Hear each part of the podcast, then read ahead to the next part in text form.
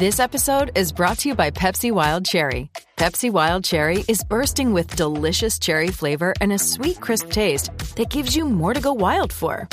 Getting wild may look different these days, but whether it's opting for a solo Friday binge watch or a big night out, everyone can indulge in their wild side with Pepsi Wild Cherry, also available in Zero Sugar. So grab a Pepsi Wild Cherry and get wild.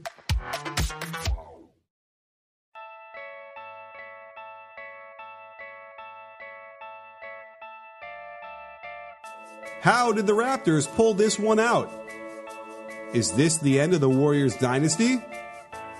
Did the East become the better conference? The only question left is, say it with me, you win? Hey, sports fans, Coach Nick here, and welcome to the Peewee Ball Breakdown live show / podcast / last live show of the year. Joined as always by Jared Weiss. It's a bit of a bittersweet show that we're having here, but thank you all for coming in. We got tons of people streaming in already to the YouTube channel and the Periscope. Jared, I don't know. It kind of feels okay to kind of just be done with the season, doesn't it? A little bit. I mean, I'm really sad that series is over, although I'm glad that nobody else had to get their lives ruined for another game. I mean, Klay, who knows what that injury is going to be, but it's like every single game somebody was going down or coming back, going down. I'm glad that part at least is over. Yeah.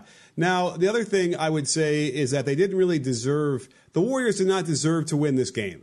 And yet they were right there and had a chance to do something interesting with it. But with all the turnovers they made in a finals game, when a knockout game, you just can't afford to do it. Now, I need to go check the box score because, let's see, they had 16, which isn't like a ton, but it's probably about 4 more than they should have had, or 5 more at least, because some of them were so dumb. And I tell you, any one of those, and they probably win that game. One thing I just want to mention, that Draymond 3 in the left corner, they only gave him 2. They didn't review it or anything. So I don't know. I imagine like if they had that one point when it was done, they were down by 1 with the ball. Like that's interesting to me. Yeah, I'm not really sure how we're supposed to reconcile that fact. Like what do they even do? Yeah. But they, again, so for as good as Draymond was, he was like grabbing so many rebounds and finally they were getting some stops in the fourth quarter, and he was everywhere getting the rebounds. But geez, Louise, he threw an outlet pass away to Quinn Cook that could have been a layup, but he threw it about 10 feet short. And then he had another one where he jumped in the air and had to try to throw a kick out pass to Iguodala, who was cutting back door. I mean, some of those are really, I mean, listen, let's make sure we give the Raptors as much credit as they possibly can. I'm just sort of like scratching my head on the unforced turnovers that the Warriors made, and all to sort of accentuate the fact that the Raptors simply just deserve to be hoisting the trophy right now. Yeah, and sorry, I had some sort of weird lag thing going on. But yeah, the Draymond pass where he drove down the middle and then tried to kick it out to the right elbow and just threw it out of bounds towards the end there. That was the one that just it was just like, what the hell are you? Yeah, but I want to give Cook some crap on that one too. You know, because Cook has to understand. In the right spot? Yeah, he can't make that pass to the corner where he was moving because that's where the screen was for him. He needs to kind of move up and give him that angle better. But, again, the Raptors were so good at taking away the primary attack of the Warriors that they were deep into their third, fourth, fifth options on their offense.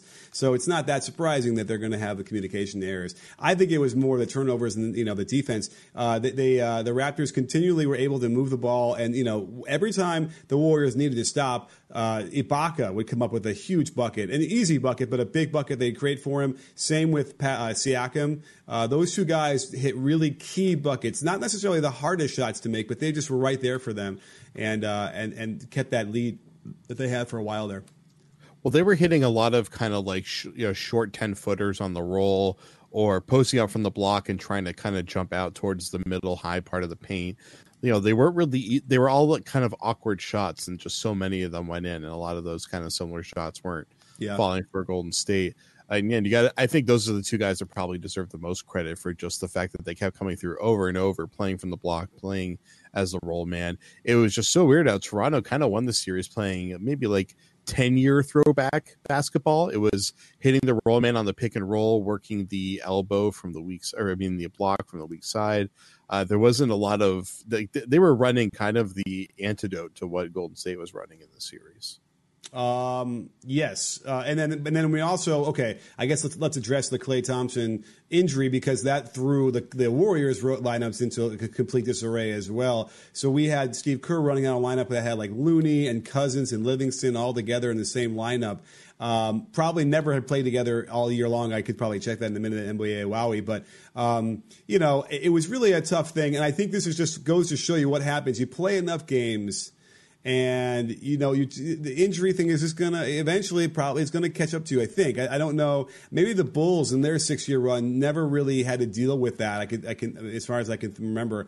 Really, Rodman had some issues in the 5th and 6th titles, but they kept their big three intact. The first three with Horace Grant, Pippen, and Jordan. So it's like but this is 5 years in a row, right? That's the Bulls didn't have to do that. So, it's just really unfortunate because now we're worried about Klay Thompson. I would be 90% positive he did something to his ACL, and it's probably not good. Even though he was jumping around, I think that's adrenaline. I think that once it calms down, he's going to realize he's got a really serious knee problem.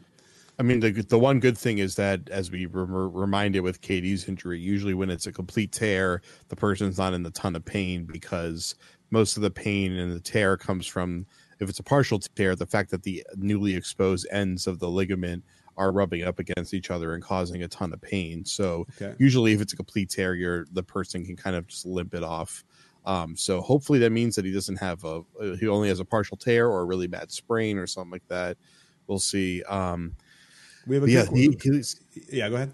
He at least got out of it somewhat unscathed there, and didn't come away with another devastating injury. So at least Golden State can have their core back next year and make another run at it. Yes, hopefully. The core being, I guess. Well, they have to sign Draymond and Klay, right? Those two guys are free agents, which I assume they probably will. Yeah, I mean Klay sounds like he will.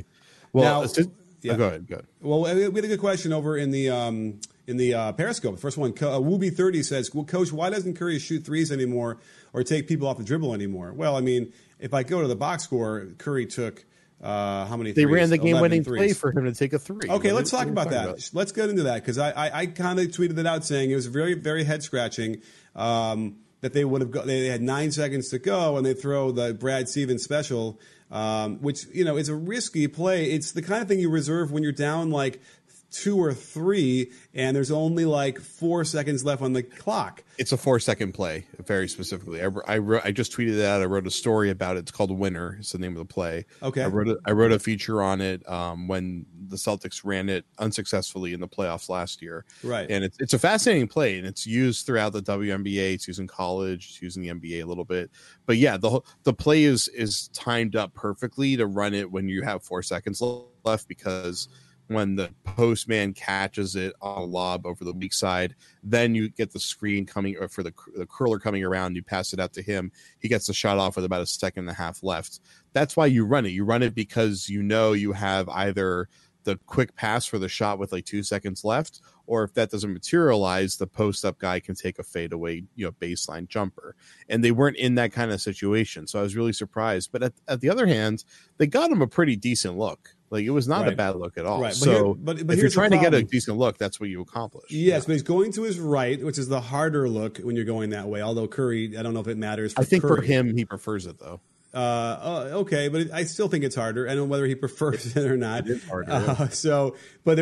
I had this vision. I'm like, okay, they got 9 seconds. They can easily attack on the top and generate like a really good shot to win. They're only down by one in the lane or something like that, or draw a foul, because remember they can't foul. Or put them on the line to lose the game. So it was really, it's still a head scratching thing to me that they would have done it that way with that much time. I guess when you get to that level and you've won so much, then it's almost like, yeah, because you saw Steve Kerr kind of put his hand on Curry's back, knowing that was it, that was the game, even though there was another possession after that. And you just kind of said, you know what, like, let's just do the home run, and you know what, we'll give you a shot at being an all-time amazing shot, and if it doesn't go in, but it's not, I just, it wasn't the right decision, I don't think, especially when you're down, you know, it's a knockout game for them. But again, I think at this point, with Klay going down, with KD going down, everybody was so banged up, it just probably felt like, you know what, let's just see, you know, this is going to be it. Let's just throw all the marbles on the table and take all the percentages out of the equation. Well, the big thing I don't understand is that I know that Steph Curry's three-pointer, especially off the catch, is probably the best single shot that they have available to them. But it doesn't necessarily mean it's the easiest and, you know, most likely shot that they have in their entire arsenal there. And they're going to that only down one. And I just feel like attacking the rim, finding a way to attack the rim is got to be the better look, just because of the chance of drawing a foul. Right. Which I feel like in that moment probably would have gotten called if they got a decent amount of contact based on the way the game had been getting called down the stretch. But I'm sure that at least one of Steve's assistants was kind of giving an opinion on, do we think we would get a call if we drove the lane? So I'm sure that factored into it. I mean, you know, Steve Kerr is very experienced in this area, so I'm sure they had a pretty well-reasoned discussion on how they best wanted to go about it. Yeah, maybe. But it was clearly a big gamble to go for that home run ball. And while I might not have agreed with the risk/reward, if you're the kind of person who thought it was a great move, then you must be the kind of person who wants to put some money down on some games. And the best place to do that is betonline.ag. Baseball season is in full swing, and there's plenty of value from game to game in such a long season. Even better, because you're a loyal listener to this pod, we're giving you an extra 50% added onto your sports betting bankroll when you go to clnsmedia.com/bball and use code CLNS50. A minimum deposit of $25 is required to qualify, and then your bonus is added on to your balance within seconds. Please see BetOnline's general rules for additional terms and conditions regarding bonuses by heading over to betonline.ag/bball. And don't forget to use the code CLNS50 for your 50% bonus on your first ever deposit. Let's talk a little bit more about the Raptors because, again, now they're champions, and I got a really cool video coming up. I have to do it, but I got a cool idea about tracing how they put this team together. So I'm going to do that in the next couple days. But, you know, Kawhi Leonard, obviously he's going to get the MVP. I kind of turned it off. I'm assuming he's getting the MVP right now. Let's see. Right now, Doris Burke is talking to Fred Van Fleet, who is my MVP in the deepest of my heart. But yeah, I mean, it's obviously going to be Kawhi. Yeah. I mean, I know our buddy Sam Amick tweeted out his ballot for Kawhi right after last game because they had already done the MVP voting before the game flipped on its head with a couple minutes left. So obviously Kawhi helping them lead the charge, and Kawhi literally being the one to close it out there with a three-point play that they didn't give him, which was super confusing at the end, but whatever that was. I think it was late, right? I feel like he released it late. That must have been it, okay. But then the clock didn't expire. It was weird. The referee, again, what did you think about it? Well, okay, I guess we'll go to the referee for a second. Again, there was some head-scratching calls, but thankfully, right, it wasn't tipping the scales too far in either direction, it felt like. Yeah, I don't think there's much to complain about in this one. Okay. Yeah, I mean, I wrote down a bunch, but it wasn't anything that really was crazy. Now, Lowry, I think, is the key here. When they get good play out of him, they're I can't consider them unbeatable because they really, the Warriors had the game. I think if they had cleaned up a couple turnovers and whatever, they would have won it. But and that was despite not having Klay for a lot of the game. But when Lowry plays like that, 9 for 16, 4 for 7 from 3, and was absolutely just detonated in the first half, because I think that's the other thing. He was AWOL in the second half, right? He had 22 in the first half? Yeah. So he had 4 points in the second, right? And was really kind of not around. He did have 10 assists, but overall, those numbers are very important for them. And he just controlled the possessions really well and was able to generate shots for other people too. And when they get that kind of play, then they're really, really hard to beat. Yeah, I'm sorry. I have to drop a couple things that are happening right now. Kawhi Leonard won MVP, obviously. He said, Kawhi, what about your future? This is a quote that someone from Barstool tweeted out, so I don't know 100% if it's true, but I think it's true. Kawhi, what about your future? Answer, that's definitely ahead of me, no question about it. Right. He's very, very literal with his answers. We have a few super chats before I get started. And I apologize. I didn't even see them. They came in quickly in the beginning.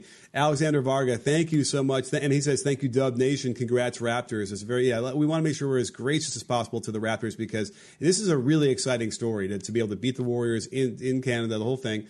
The Shiny Haxorus said, Clay had 30 in 2 quarters. Tell me they don't win with him. And again, thank you for that one. And then Scruler, Kyle Lowry has a chip. How do you reconcile that? And that's another great question because Lowry had been on that scrap heap, and that had been the you know the guy who we'd all just blame for all their problems along with the other DeRozan. But it's probably safe to say that the Warriors win if Clay doesn't go down, right? Probably, I think so. Yeah. The game, not the series. The game, right? The game. Obviously, it would be Game 7 wide open, but I think so. Okay. The one point they took away from Draymond's three gets balanced out by the Draymond offensive interference they didn't call. So good call by Brody on that one. That was, and by the way, an egregiously bad call. Like it was so clear that it was over the rim. And, I don't know. I think the referees sometimes get really caught up in watching what the bodies are doing, and they it's hard to get their eyes up quickly enough. And it was a interesting thing where he almost pulled it away and then did it. So that was another interesting motion out of that. But, So, I thought he had pulled away. That was the surprising part. It was seeing the replay. It turns out he hadn't. Yeah. I mean, it wasn't close. I think half the ball was still in the cylinder, right? Yeah. Oh, it was definitely over. No question. Yeah. Now, how about this? Look, Steve Kerr almost wins the game running 2-3 zone. I mean, that really kind of stymied them. And that was the crazy year of the zone, baby. By the way, there's no question that teams should run zone more. I think even if it's for once, just to kind of screw around with the timing and then go back, they should be running a 2-2-1, very passive press to take 6 seconds off the shot clock before they get across half court. I really don't understand why you can't do that, even that full court press, like just 10 times a game. And that would screw around with 10 of those possessions. Maybe they shoot like 20% on those, and then you can win the game by 6 points. It's crazy to me they don't do it. I thought we talked about this during the first round when we were talking about. I think we were talking about Milwaukee, how Giannis was able to just burst down the middle with ease, and we were just talking about how you should have just somebody planted on the nail basically to intercept whoever's trying to drive down the middle, and just kind of mix it up, in the third quarter a couple times. Early fourth quarter, stuff like that, just to keep them on their toes, especially when you have a second unit out there with a star where they're not, they don't have the offensive chemistry necessarily, and they're just not as good at improvising against a different defensive scheme. But it's like, why not just do it for three possessions or do, 2 on, 1 off, and then 3 on, something like that, just to throw them off so they don't smell a pattern, and just do it for a few possessions. And what you're describing is a little bit like Dean Smith's point zone, which is basically four guys playing zone around the center who just plays along the line of deployment. So wherever the ball is, he's on that line between the ball and the basket. And, you can do that in the NBA as long as you're out of the lane. You have 3 seconds to get out of the lane. And that way, but it's really cool because the other four guys kind of revolve around. So there might be times basically on how the ball skips where a guy in the right low block ends up going baseline all the way around to the left corner if he has to on the rotation. I ran it a little bit when I had a really big center who I didn't want to come out, and it really, really works. And I think that the Mavericks did a version of that back in 2011 when they beat the Heat.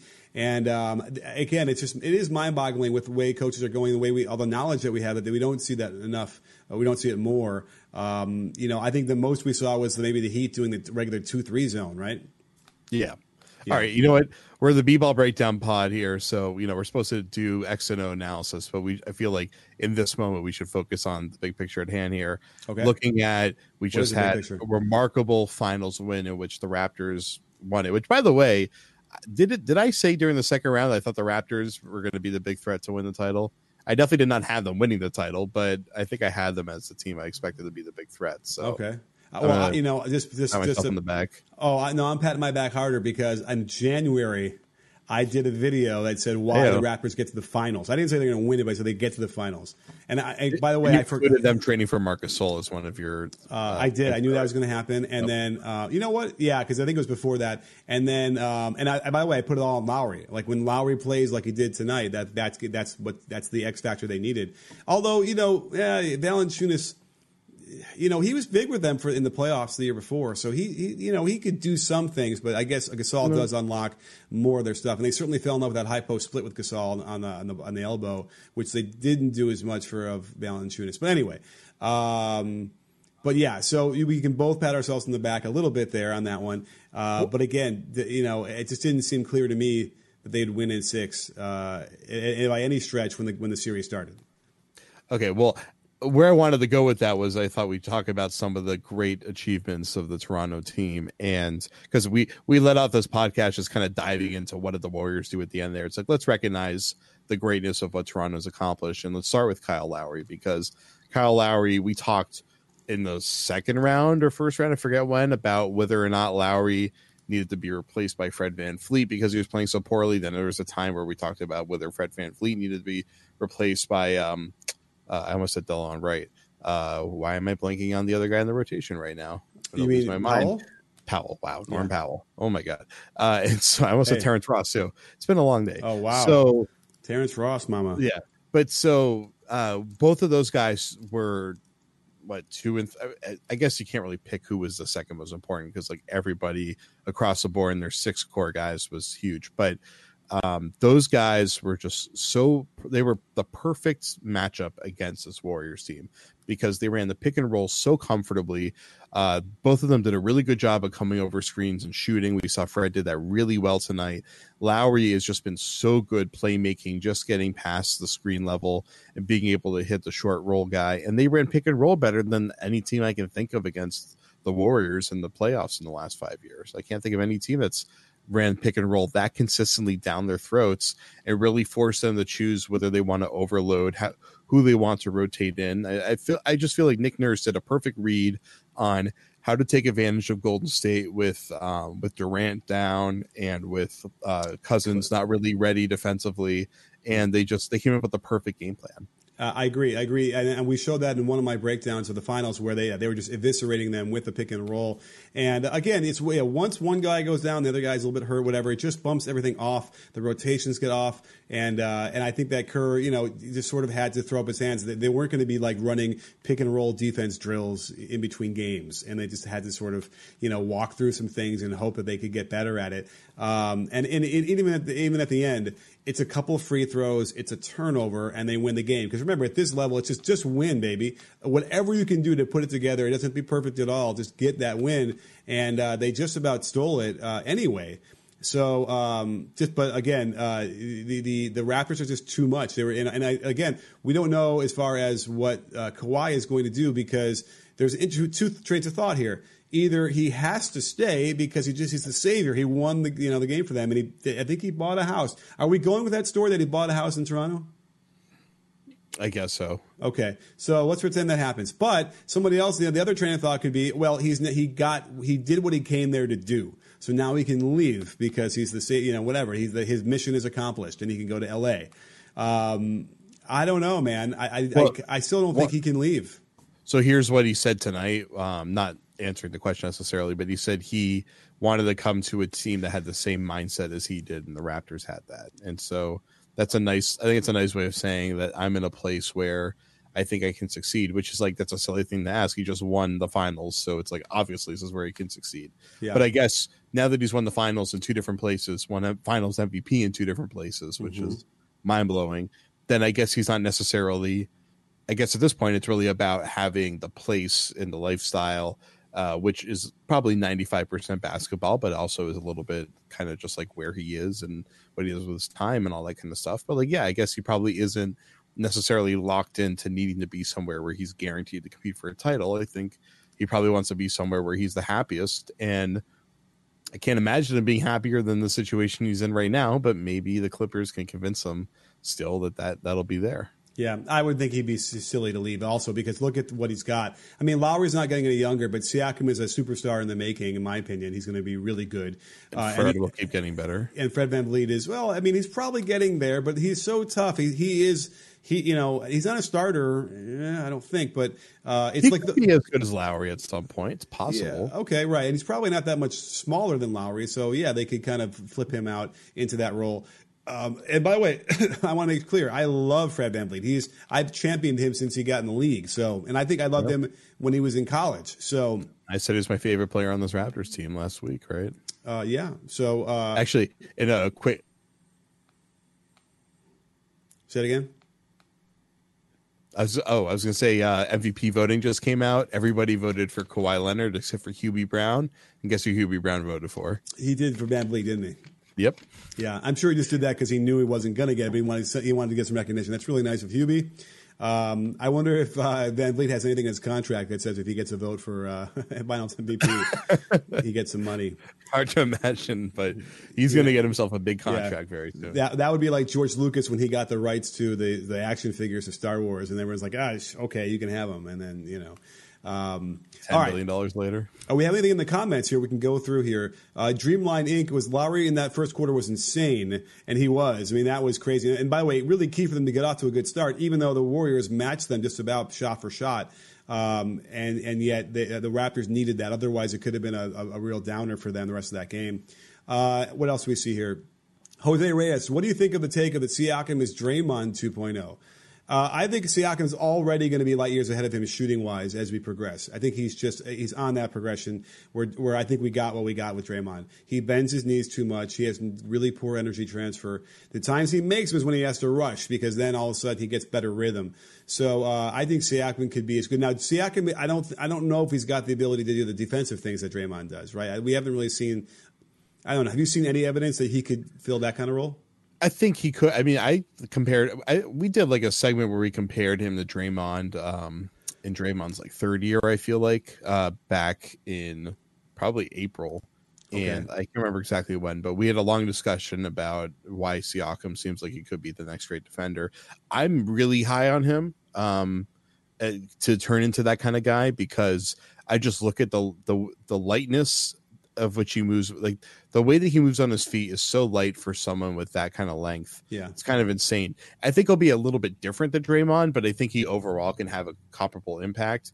Draymond's intellect is at like a Bill Russell, borderline Bill Russell level. I mean, it's insane. Yeah. I mean, I didn't get to watch Bill Russell at this kind of level. Obviously, I've watched plenty of Bill Russell, but just not at a level I get to with Draymond. So I don't know if it really is at that level, but Dre just reads everything so early. And it's like Dre just can kind of like turn his hips in the same position, knowing the way the play is going to go. And he somehow is already snuffed it out just by doing that. It's like it's just like this like subtle, brilliant mastery. Right. Siakam is kind of like the other end of the spectrum where he's able to cover the entire floor. And I remember there's this one play we talked about where he like defended the post, closed out to the kick out, was able to funnel the guy all the way in and then block the shot. And like I think it was in the first round maybe.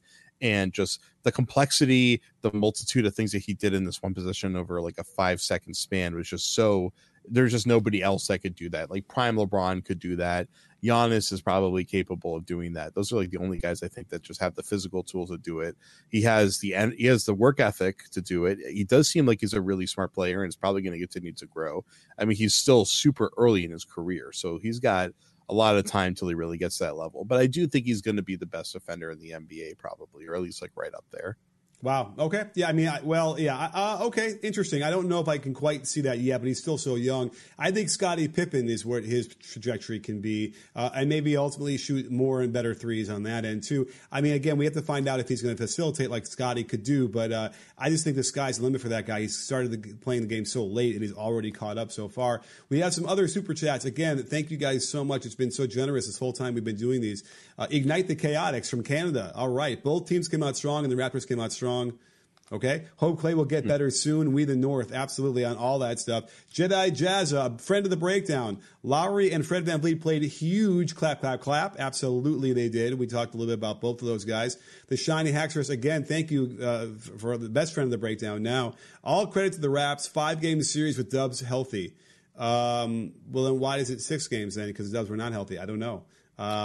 I think they're probably saying that Dubs would win in 5 if they were healthy. Oh, 5-game series with Dubs healthy. Interesting. Okay.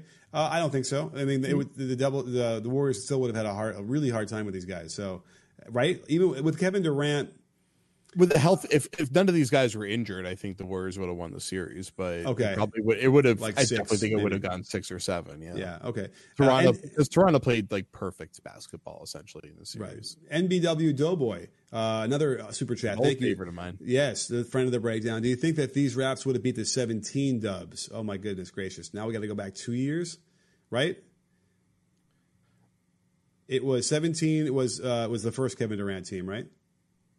Yeah, I guess that team was definitely playing better, so probably not. No, yeah. I mean, if I don't think the Warriors was better, yeah, the Warriors would not. Iguodala could still do anything scoring wise, which is so ironic because how many points did he have? 20 tonight? About Iggy had 5 tonight. Okay, for some reason Iguodala had 22. In 22. Oh, okay. Yeah. I'm looking at the wrong box score. What the hell? You are. Yeah, I thought he had 20 tonight. Okay, so I don't know how Andre Iguodala had 22 points tonight because every time he gets the ball with space, he looks to pass the ball to someone behind him. It's remarkable. It's just that he hit, what do you get, like 2 or 3? He went 3 for 6 tonight, I think, from deep, right? So he went for 3 for 6. He got to the rack a couple times. It's a miracle that he was able to score that many points because I haven't seen a player that gets that many minutes be so reticent to try to score the ball, especially someone who just used to be such a good scorer. Like 2 years ago, he was a good scorer. 4 years ago, he was basically a 20-point scorer. I don't understand how this has happened with him, but he's such a great passer. He's such a smart player that he still makes it work somehow. It's incredible to watch. Well, you want to say age because it is, but like when he's jumping on those alley-oops, he looks like a 28-year-old. It's crazy. It's not age. It's got to be some sort of weird confidence thing. Yeah, probably. And I think a part of it, honestly, is that he's an extremely selfless player. And I think he's like, you know what? I'm surrounded by all the greatest scorers of all time. I need to make sure I just get the ball in their hands and not screw it up. And I take the three when I need to take the three. And hey, to his credit, he takes some like contested threes at the end of the shot clock like he did in the fourth quarter, and he hits them. Oh, I know. He had one that was ridiculous. Like he was like, please, somebody else shoot this. And he had to throw it up at the shot clock, and it went in. And he had another one like that off of a few dribbles in the mid-range from about 16, 17. That was also huge. So it comes in, and it's pretty crazy. Anyhow, let me see here. We got another, what's it called? Super chat. Hottest tracks. Thank you so much. To be honest, I think they should have put DeMarcus at power forward. I don't know. Cause then what you have is you get, it's dangerous to have him there because he has to guard, I guess, Kawhi, the way that some of those lineups are coming out there. Right. I just think that DeMarcus had a hard time, finding a way to play defense and be effective. A, cause of his body clearly isn't 100%. And B, he's just never been good at that anyway, I guess. He was kind of like a better Andrew Bogut essentially in this series, which is fine. Yeah. I mean, he had a couple mediocre games, but I think overall he gave them exactly what they were hoping that he would give them, considering the circumstance. It's like he was burly and he was physical. And hey, I don't know if you saw me tweet it out, but we talked last show about how we haven't seen him once attack from the elbow and get to the rim, which is like his whole bread and butter. And it finally happened like at the end of the game tonight. That was really exciting. So yeah, I was really happy for him. Hopefully next year he'll be able to do that more frequently and get back to his core game. Where? Yeah. Not there. Not in Oakland. Well, he didn't do enough this year to I have these ESPN box scores open where like every 20 minutes they decide to start playing Oh yeah, you got to wait. Okay, pro tip for everybody out there: you got to mute the site on your Chrome if that's what you're using. That's the thing. Yeah. Mute ESPN. Trust me, the ESPN's the worst. But there's an extension that makes all the advanced box stats show up, and for some reason, NBA Stats no longer has their box scores working properly during the playoffs. Like the play-by-play doesn't work right after the game's over. It's driving me insane. Really? Huh. Yeah, whatever. Point is, I can't remember what I was saying. It probably wasn't a good point anyway. Boogie did not do enough this year to make a team feel comfortable giving him a multi-year deal or give him 15 to 20 million. So it's very possible he just re-ups for another year on the mid-level, but it kind of depends. Like, would he rather make 10 million somewhere else or 5 million playing with them? I would rather be healthy and make $5 million playing with this Warriors team and make another run at the title. Interesting. Yeah, I would think so. And I guess the Warriors would probably be willing to have him back because he's as good as they're going to get at that position. So that's if they get him on a good deal. They Call Me Ray 4 has an interesting question. Why did Kerr have Cook out there instead of McKinney? Well, I mean, I think he obviously trusts Cook a lot more than he does McKinney. And that's just sort of shooting. And shooting. Although McKinney can hit a shot every now and then, but yeah, you want to have Cook out there. He's proven that he feels more comfortable out there. But you're right. McKinney's defense was actually pretty good, and he's got good size. So I think that for what they needed, that Cook was it. Let's see here. Should Masai Ujiri leave? JD guy 00. So that was another update I wanted to give. So. Fred was the first report that the Wizards, the reason why they haven't hired a GM this whole time is they were waiting to try to blow Masai Ujiri away, which obviously I love as an idea. And Woj tweets right after the game ends. I think the first tweet I saw after the game was over that the Wizards are going to offer Masai $10 million a year, which would make him by far the highest paid sole GM in the NBA.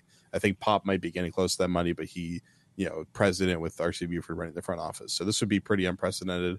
Actually, Phil Jackson, I guess, was getting that, but that didn't even make sense. This at least makes sense. Right. And I think Masai has demonstrated that he's clearly worth it. He's one of the best executives in the NBA. So that'll be really, really fascinating. But, I would assume that Toronto would pony up and be willing to match whatever Washington's trying to offer. But, maybe Masai... Oh, boy. We lost Jared again. Anyway, let's I really wanted to hear what he's going to say on that one, too. So he'll come back, I'm sure, in a second. Let's try. Let me try that again. Let's see if I do that. Reconnect the previous session. Okay. Here he comes. Is he back? Are you there? All right. Wow. That was weird, but here you are. Okay, so finish that sentence about Masai and whether or not Toronto's going to. I do not think Toronto will let him go. I think Toronto will pony up. I mean, hey, they must have made enough money to cover his entire contract just with this finals run, right? And he truly, truly, truly has. I think he gets credit for building this championship team more than most executives get over the years that we've seen for building these teams. I mean, he just meticulously put them together, had the trust in the core guys that they had, and then made that trade and took a huge swing on Kawhi. And now because he won, Kawhi can walk away, and they still feel great about that trade. They got what they wanted out of it at the very least, even if he doesn't stay. Yeah. So, he's been the perfect GM. He really has been. Yeah, and they may take the roll of dice thinking that whoever's his assistant there has learned the ropes well enough and he could take over. I don't know. We have a couple more super chats. Again, thank you guys so much for all the super chats and how nice that is. Alexander Varga, KD or I'm sorry, I missed one. NBW Doughboy, a multiple super chatter. Also, how would these Raps fare against the 96 Bulls? Let's get through the other ones real quick and we can track that. Alexander Varga, KD or Claw all time, your opinion and stats. And then again, Chassless Abimana says, if Kawhi stays, Raps make it to the finals again. All right, so those are all three are fantastic questions. Let's do the one about KD versus the Kawhi. I've been saying the last week or so that Kawhi is the best player in the NBA, primarily because he's getting away with all these damn walks. He really has gotten to the superstar status where they don't call traveling on him anymore, and that has to indicate to me that he's way up there, one or two. I guess KD is better all around. He is, but maybe not anymore. Well, definitely not right now. Right. I mean, yeah, I guess because of KD's injury and his age, I think that he's never going to get to this pinnacle that he was at before he got hurt just, this year. And so I think Kawhi is now reaching that level. And so Kawhi will be the better player here on out. But Kawhi's 5 years younger than him. So, it's not an even comparison. But KD at his top is better than Kawhi. KD is peaked at as a top 10 player of all time. Kawhi is one tier down from that, but Kawhi can keep growing from here and hit that level. He's just entering his prime right now. Wait, is Kawhi really just 26? Is that what you just told me? I think he's 27, right? Okay. Either way, it's still pretty young. All right, so now, so we already kind of, we did talk about that for a second. If Kawhi stays, the Raps make it to the finals again. Oh, actually, we didn't really talk about it in that context, but he's 27. I mean, listen, the Raptors are going to have their hands full again. I mean, I don't know what Boston's going to do or not, but certainly Milwaukee is going to be. They I would imagine they're going to figure out how to improve. The Sixers are, I imagine, they're going to figure out how to improve. Those are going to be two tough series for them to get back to the finals. But if Kawhi stays, then yeah, you have to favor them, I think, right? Well, the Sixers are in a weird position because a lot of people don't expect them to keep both Tobias and Jimmy Butler, so right. Which is a massive shot in the foot. I feel that I would miss the assets that they gave up for Tobias more than the one that they gave up for Jimmy. So Philly's in a weird position where they actually might not get better. They might get better in the idea that they'll have Joel get a year better. Ben Simmons could take another leap forward, which, I mean, frankly, if he just makes some, even just like modicum of progress on his jump shot, he would take a massive leap forward. Mm-hmm. So but I think that they won't be as strong across the board as they were. And like, we got to remember, if Kawhi's shot did not bounce in at the end of Game 7 there against Philly, all of history is could be completely changed. I mean, Toronto could have gone on to win in that overtime, and then it's still the same story. But like, right. Obviously, if Philly won that game, then everything's completely different. And then, yeah, I guess Milwaukee will get better. I mean, Giannis is probably going to win MVP, and he still has a lot of weaknesses in his game he needs to get better at, and he's still really young. He's still like another contract away from his prime, basically. So it's insane how much better he can become. And then, yeah, Boston is. They might kind of just take a step back because Kyrie, there's so much momentum of Kyrie going to Brooklyn right now that I mean, Boston could make the AD trade and they would probably be better than they were last year, which, hey, maybe that's enough for them to somehow squeak by all these teams and become, you know, get into the finals. But the East should be super competitive again, not to mention if Kyrie does go to the Nets were already pretty solid. The Nets will probably take a step towards that top tier as well. Yeah, it's kind of crazy if this is all sort of falls into place. The East becomes better than the West all of a sudden, and it's in a hurry, you know. And if the Warriors can't keep things going, you know, then the things sort of fall apart very quickly. It's crazy. Let's just quickly address the Raps against the 96 Bulls. Having been to every 96 Bulls game in Chicago Stadium, or actually it was United Center at that point, I would think that the Bulls really match up well against this team and would beat them. I don't think I think they have enough of the defenders to be able to handle what the Raptors. So I would definitely go with the Bulls. Yeah, I think that Bulls team actually played a much more similar style to this Toronto team than to the Warriors. I think there's a lot of similarities there. Yeah. I think that MJ probably would have run a ton of pick and roll if he had played a generation later as well. He probably would. Hell, MJ probably would have been the greatest pick and roll playmaker of all time if he had played in this generation. And he probably would have shot threes. It would have scored 45,000 points instead of 31,000 points. So yeah, he would have probably been like a better version of like Lillard. Well, I don't know. He wouldn't have shot. I don't know. I kind of think he would just be a better version of Kawhi. I think, you know, him and Kawhi, there's a lot of similarities. I mean, their I guess aesthetic style is a little bit different, but as far as their shot profile, as their capability, the way that they use their wingspan and their ability to palm the ball to finish in certain ways, and their foot control, you know, their balance to finish.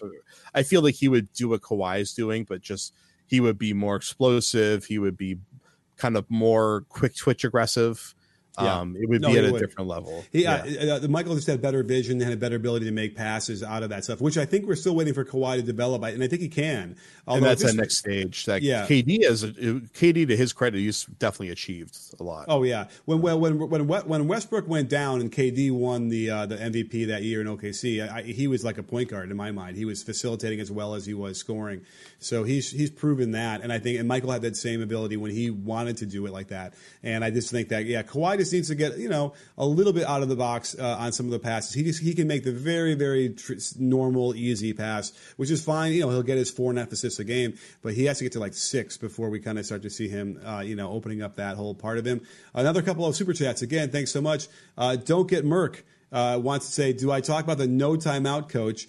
I think what he means is there was a moment there where the Raptors didn't call timeout coming back down. I'm forgetting exactly the situation, but I remember thinking Nick Nurse is not going to call timeout for the life of him after the last game and how we ripped him so badly. It turned out okay. Do you remember what I'm talking about, Jared? What possession that was? I can't remember the exact possession, but I remember there being a weird timeout situation. Right. Or that he didn't call a timeout. He let him go. Yeah. And I think what might have even happened was they missed the shot, but they get the offensive rebound, and then it got kicked out, and they hit like a three, or maybe that was – oh, you know what? That might have been the Lowry crazy fadeaway in Steph's face. That was like from about 15 feet going across the lane. It might have been that one, which is like, again, the other kid that killed the Warriors were second chance points. They just couldn't get some of those key rebounds they needed, and that would have really changed the game too. And then the Raptors just completely took advantage. Devon Hills says, love the channel. I know they had injuries, but does this game series hurt Curry's playoff legacy and image of not showing up in big moments? You know, there's a little twinge of that. I could see how people might want to argue to some degree that he has, you know, struggled a little bit in some of these playoff games, but he's also come up big as well. By the end of this game, though, I don't know what you're expecting to do. They're doing boxing one. They're just hanging on him. You know, it was really tough for a guy in his position to try and create off of that, I would think. Yeah, I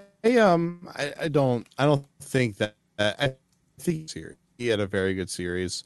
He had the one all-timer with the 45.88 or 78, whatever. Last couple of games, he's really gone off. And, I mean, don't forget, he's also playing off of Klay. And Klay was amazing in this game. And Klay was the one that really dominated in this game before he went down. And then once he went down, it was a lot easier for them to key in on Steph. And they were switching off ball and then doubling on him a little bit. I mean, they were really being physical with him. Now, I think that it's just going to be kind of natural to his position, but as a small guy who plays off ball, a lot of the time he's going to struggle more as he goes deeper into the playoffs, because defenses are going to be allowed to get more physical with him off the ball. And that's a reality situation. And it is one of the vulnerabilities that he has in his, you know, in the goatness conversation, I guess you would have when you compare it to the big physical wings. This is why historically teams have been built around big physical wings that for title contention, because usually those are the guys that can thrive off of the physicality as you go deeper and deeper into the playoffs. And that proved true again this time around, as Kawhi is the new prototype for that position, and his strength and his ability to finish through contact is what really dominated the series in the fourth quarter of games. Absolutely. You know, there's a really good question. I can't find who it was now. This damn scrolling thing went by, but it basically was, who deserves the credit for the title? Is it Nick Nurse or is it Kawhi Leonard? You know, it's not an either or thing. It's both. Yeah. I mean, it is, because we're also trying to compare like Nick Nurse versus Dwayne Casey. And it's a little bit unfair because Nick Nurse gets Kawhi Leonard, Danny Green. He, you know, they get rid of a toxic duo that simply wasn't going to win in the playoffs anyway. And that, you know, it's hard to know how that kind of all that is affected. But, you know, certainly they could turn to Kawhi, let him go. But, yeah, aside from some clock management issues that we saw scattered throughout a little bit, Nick Nurse's everything he did turned to gold. Everybody he put in would just contributed the way he needed to. And so you got to give him as much props as anybody else, because he really managed these games really well. And you know what? I'm sure he'll kind of like, with now that he's got some more experience in that situation, we probably won't see some of those things that, you know, you would all scratch our head and say, like, why did you call two timeouts in a row in game five, or those kind of things. Yeah, for me, the biggest thing is the system that he created. And we've been credited, you know, Steve Kerr got so much credit for building this incredibly revolutionary and beautiful system. And people, there's a lot of talk about like whether Steve Kerr was actually a good coach and did a good job managing games, or was it just that he was a great people person and he designed this great system. And I think he's great across the board, frankly. Yeah. I think those were all misnomer conversations. But Nurse has achieved the same, not quite at that same level, but he achieved generally the same thing here, where he figured out a system that worked, a fairly simple system, where he did a, I thought I had seen a couple people whose opinions I really respect kind of question whether or not they were utilizing Kawhi properly, and saying how like the offense gets better overall when Kawhi isn't out there. And those are the same things that people say about KD. I think it's as simple as that when you have a great dominant isolation score, the offense might not as a whole look as pretty as it usually does, but that's because you have something you can go to that isn't necessarily pretty but works really well. And the teams that win are the ones that are able to still execute the system well in between those isolation stints. And Nurse, I think, really over the course of the finals and in the conference finals as well, really managed to maintain that energy and balance He used the right combinations out there. He had a good feel of when to mix up double big versus going small, how to use Siakam properly. And they never really had any real down moments in their offense. I mean, there are a couple huge runs that the Warriors made in the series, but it was pretty much just like consistently good offense from Toronto the entire series. And even when they do a little bit of scoring drought, usually the shots they get were pretty good, somewhere near the lane, like just barely missed. They can almost get a tip and they don't get that to go in. So yeah, what he built there is I don't know if it's the equivalent of what Kerr did to revamp the offense when he got to Golden State, but certainly he certainly unlocked some things for them as well. And by the way, there's an interesting parallel. Siakam sort of getting the opportunity to do that. Maybe he doesn't do that if OG is healthy to start the season. And it's a little bit like Draymond Green getting the opportunity when David Lee went down, if we can remember that 100 years ago. So there's an interesting parallel there. And again, that's why we probably could think of Siakam and Draymond in some weird parallel thing. But we already talked about that earlier and how they're on different paths. But listen, here's another interesting – we have a couple questions maybe as we wrap this up. Cactus Stew just wants to know if we think that Klay hurt his ACL. And I think there's no question he hurt his ACL. It's just a question of how severe it is. And it could have been MCL. But I was talking with another doctor, and he's like, it could be, but it looked like I think he felt it was ACL more than anything else. But without question, it's a serious injury, and the only saving grace maybe is that in today's medicine, those guys come back without too many ill effects. Unlike the Achilles, which is going to take a year and then maybe another year after that to see, and even then, I don't know, it might not be like an ACL. Benjamin Bierce asked an interesting question: did the Memphis Grizzlies make a home run hire to their new head coach Taylor Jenkins? Do you know him at all? Because I don't. I have minimal experience with him, so not enough to form a good opinion on the show. Okay, yeah, it's interesting. I mean, it was a eyebrow raising. I hadn't even known he was in the mix necessarily for that. So we'll find out. But they're certainly in the rebuild mode, so they're all gonna start from where they are and go up from there. Let's see here. Anything else that we grab? Who do you got winning Coach of the Year? Another one for Benjamin Bierce. Another good question. I mean, I would give it to Nick Nurse now if they voted the way they're supposed to, which is after the season is completely over, right? Yeah, for sure. And he might get it anyway, though, right? Or no, is it going to be Budenholzer? No, it'll be Bud. Bud got it. I've been told that Bud got it. Okay. So. Yeah, and that's fine. He deserved it, too. They had a fantastic regular season, so without question. I'm sorry, I should clarify. When I say I've been told, I mean – a bunch of people told me they've heard that from enough people that there are enough votes for Bud that it's pretty obvious he has it. But I don't have inside knowledge from the NBA's front office that he did actually win it. But That's the expectation. All right. Well, there's your answer there. Anything else maybe in the Periscope here? This is Jared Weiss, NBA, commenting here. I hope everybody can see the image of Pascal Siakam draped in the Cameroon flag, holding a bottle of champagne with goggles on. I just retweeted it. Jared Weiss, NBA, go follow. It's one of the great images in NBA history. All right, I'm going to check that out. It's like J.R. Smith level of swag. It's pretty amazing. Well, listen, Jared, it's a little sad because I don't know when we're going to do this again. I guess we'll have to try and do it. Can we just keep going for another hour right now? I mean, there's so much more. We haven't even talked about the future of the Warriors or any of that fun stuff. We'll have to come back and do another one. All right, yeah, because we're getting it's getting late, it's getting long in the tooth. Let's see, JV, thank you so much for that super chat. Blue Diamond Gem says, I seem a little salty the Raptors won, which this is making me laugh hysterically because if you look at the comments in today's video when we went over the refs calls, everyone was screaming at me that I'm completely biased against the Warriors, and now I'm salty the Raptors won. I think the only reason why I'm a little bit first of all, the reason why I'm feeling this way is it's kind of sad when the season's over. I never want to see that. If I had a game 7, it's it's better for business, I guess, in theory. So I wouldn't want to end it there either. So that might be the only reason why you sense that, because I'm really excited that the Raptors won. I think it's just an amazing story for them to have gone through what they did and just and beat the Warriors. I mean, whatever version of the Warriors this was. So no, I'm not salty at all. I am salty, I guess, at that the season's over, but it's not over because there is free agency. There's the NBA draft. Actually, let's go in the right order. NBA draft, free agency, summer league. Retro breakdowns of old games.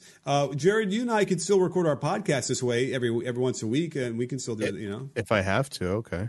All right, fine. Well, listen, you know, we can do it at maybe a better hour of the day. People are awake. True. That's true. Yes, I am looking forward to not trying to fall asleep during the tail end of these, because it's almost 1 a.m. for me here. It's been long. Well, I mean, a couple things to say. First off, we all know that if there's anyone that is the biggest Toronto Raptors hater in the world, it's definitely Nick. Well known established fact. People have been calling you an anti-Raptors homer. Sixers. They were calling you a Sixers homer and anti-Raptors back during that series. They were.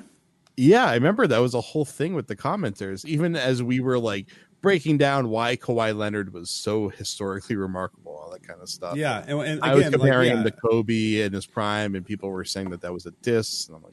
And I'm saying, I'm saying he's the best player in the NBA right now. So it's like, I don't know, but we got a couple more super chats flying in here. I'm like, God, thank you guys all. Jordan the fourth. Nurse's offense is nothing special. Ooh, his players' great defense along with transition points mask his lack of offense. Well, listen, man, that orchestration they were doing on the pick and roll was a thing of beauty. I don't think we can dismiss that, right, Jared?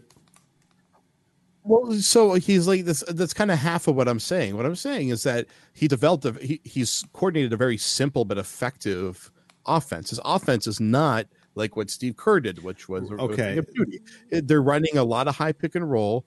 They're doing a good job of spacing with the right guys in the right positions to try to get Draymond out of position. They did a really good job of just placing guys using the right personnel so that they could run a high pick and roll scheme or let Kawhi go into isolation or run high-low so that they could use the dunker spot to their advantage. And that was the huge thing that they were doing, was they were getting a lot of high-low action where they would pull two Warriors defenders up high so that there was only one Warrior defender to deal with two bodies down towards the bottom of the paint. And they were kind of just getting guys out of into rotation and getting a lot of easy finishes at the rim. And that's where Siakam and Ibaka really thrived in the series. Yeah, okay. And so it was just kind of, it was smart, good offense. Like they never had incredible offense. They just played very good offense all the way through, very consistently, no drop-offs. That's what made it great. And they threw a Spain pick and roll in there every once in a while. They used it a lot more, I think, in the last series. And but the Warriors are a little bit better at switching that and covering it, so they didn't do that. But they also did some nice things with a little bit of motion into the pick and roll, so it made the defense be a little bit more sieve-like, or it has more openings for them to attack. So that was good. We got I got a lot more super chats. All of a sudden, thank you guys. Varun Rizbud, another friend of the breakdown, I believe. How did he go from walking to crutches? And listen, adrenaline is a powerful thing, man. Like when you're hopped up, you can do some crazy stuff, and then all of a sudden, when it dies down, you're in a lot of pain and you're seriously injured. Edgar, wow, very generous of you. Thank you. The Warriors have gotten luck with other teams having injuries. Kyrie, Love, Chris Paul, Kawhi. Yeah, right. That's another one of those karmic things, perhaps, where they had kind of dodged the bullet for a long time mostly with injuries from their main guys. And, it's just going to happen. It just happens. It's a lot of games over a lot of time. It's too bad that it happened to Klay the way it did, because he was like a dunk, and the guy, had to go for I think was it Lowry who went for the block? It was Danny Green. He was the best transition blocker by a wing in the game. And I had no issue with that block. And I don't think anybody did. Obviously, Twitter did, because Twitter's full of idiots, but whatever. Anyway, Eric Quinn, thank you for your super chat. I really appreciate that. Varun Rusbud again, if Klay was playing, the Warriors would have won this. And I think we both agreed earlier that would probably be true, right? If Warriors had Durant, they would have won this. Oh, okay. No, okay. For Game 6, if Klay continued to play, I think they win Game 6. I think so. It probably, yeah. Okay. And then Le Championnant, it's time to trade Steph after next season. His max contract is going to bring them down. He is not a clutch player. Well, I think he's a clutch player. But here, that is not a bad point, that at some point your superstars lose enough value where, like, if you don't trade them, you get stuck with them, and then you're going to get saddled with it's harder to rebuild after that. We saw that remember the Celtics with McHale and Bird did that. But you can't trade him. You cannot trade Steph Curry. It just can't happen. I mean, maybe if he requested it in some weird way, to go back to North Carolina or whatever, but you can't trade Steph Curry, right? You couldn't trade Michael Jordan. It just doesn't. They're not going to do that. Yeah, he's a historic icon. I don't think Myers is the kind of guy that could do it. Hey, if Danny Ainge was the GM, he would do it, but he's not. I don't think Bob would do it. Steph is just so valuable to that.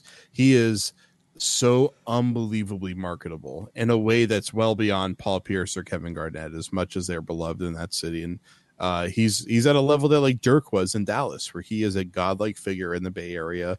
He defines what that team means. Now, who knows? Maybe if he gets hurt and he starts struggling in his mid-30s, because he's still got about like 2 or 3 years until that happens, so he gets to that age, you know, maybe that changes things. And for the last 2 years, they want to move on from him.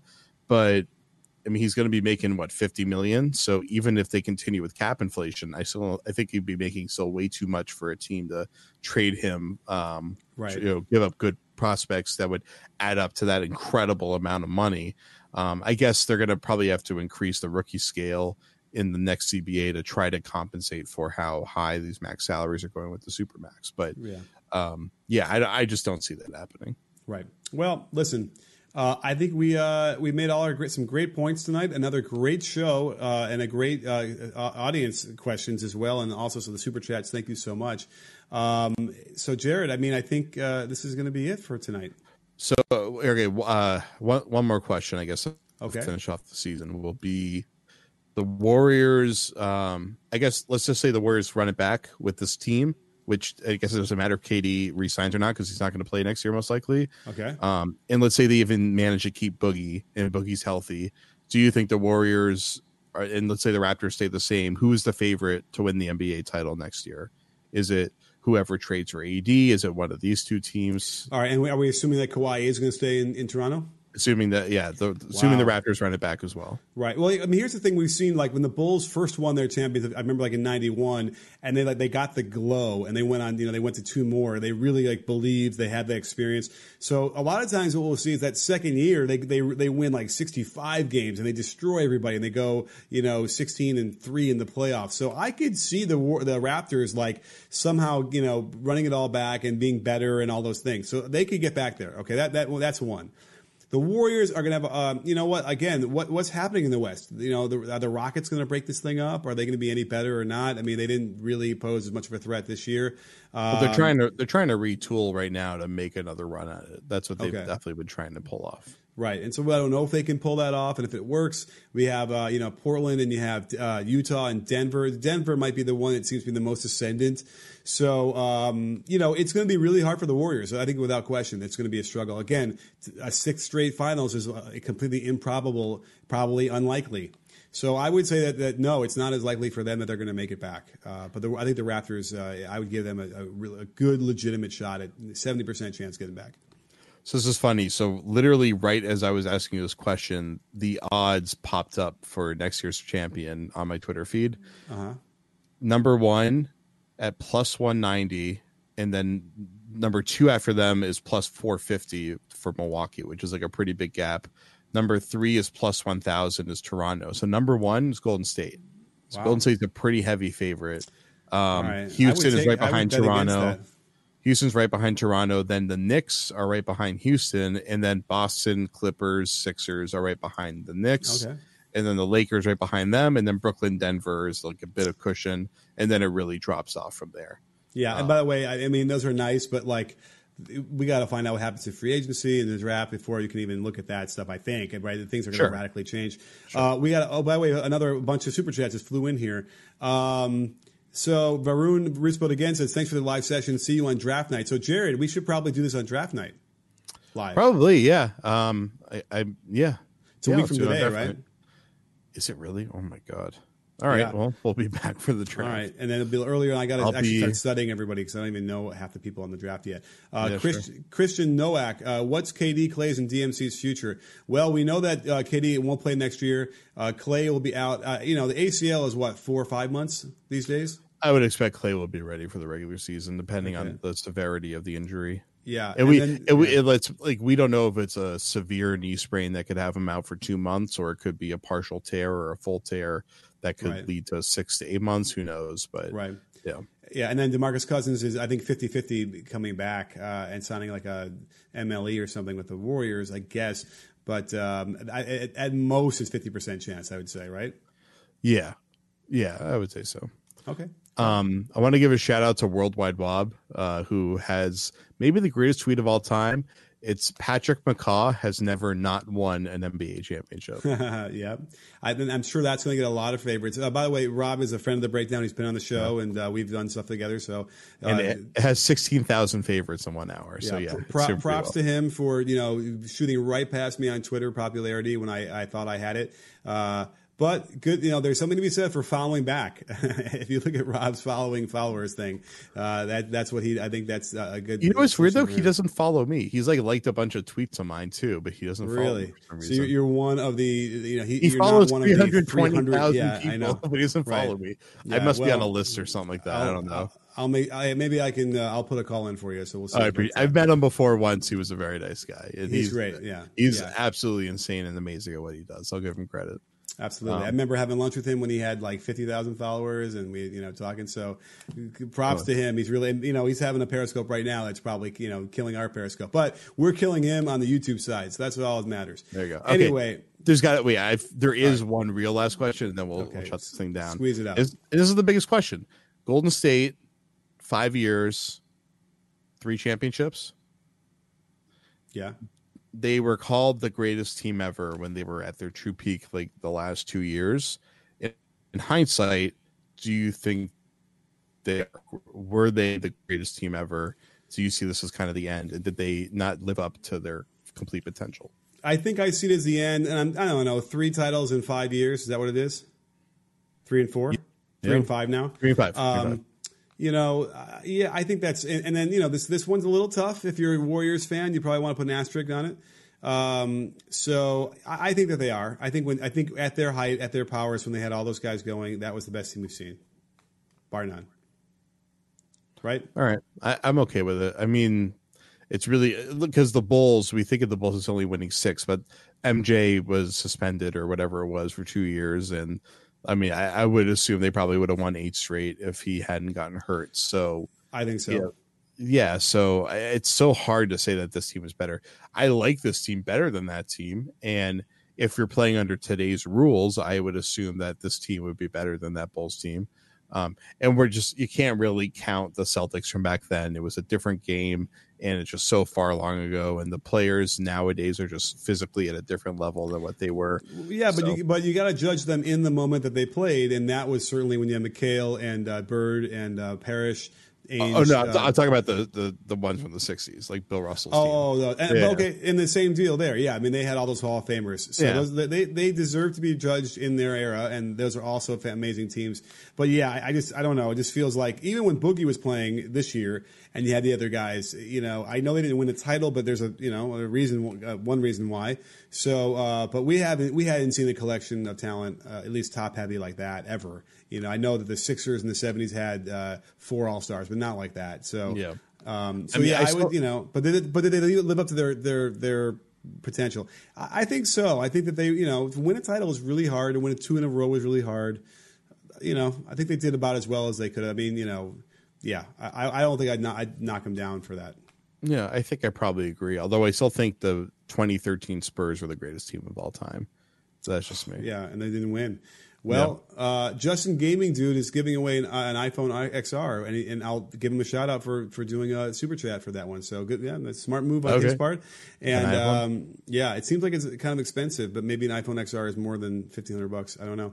I mean, if they're stolen, they're probably pretty cheap to give away, right? But that's right. Yeah, but we're not sponsored by Hot iPhones this one, so. All right, Jared, I'll see you back here then next week for the draft. Let's do a live show then, and we'll break down some stuff. We'll have to figure out how we want to do that and react and whatever. But you going to have time to study up on some draft choices? That's right, yeah. I'm trying to get my Dortz up and all that. I clearly am not ready for this. Whatever, I'll get ready. It'll be fun. We'll do an extra breakdown of how everybody walks to the podium, how they put their hat on, all that good stuff. Yeah, what the inside of their jacket lining looks like. Okay, that's the game now. Yeah. Yeah. All right, man. Well, thank you so much for everybody who joined us tonight. Again, it's just the season is not over, so don't think anything is going away. I got so much to bring you guys on YouTube. It's not even funny. It'll probably be even bigger than it was now, and it usually is every year this time of year right after the finals. So. And Jared, we'll see you up on The Athletic, writing some good stuff, I hope. I hope it might be good. It'll probably be mediocre, but I think it'll be good. All right. Well, you know, that's why I plugged to end the season. Don't sell yourself short. Anyhow, there's gonna be a lot of great stuff coming on The Athletic. So yeah. All right, awesome. And including some Coach Nick videos too. Yes, I got to do one for now. Now I got to do one. All right, so stay tuned for all of that, and thank you guys for being here. And don't forget, sports fans, at B-Ball Breakdown, we're not a channel, we're a conversation. You in? Are you in, Jared? I'm in off-season mode.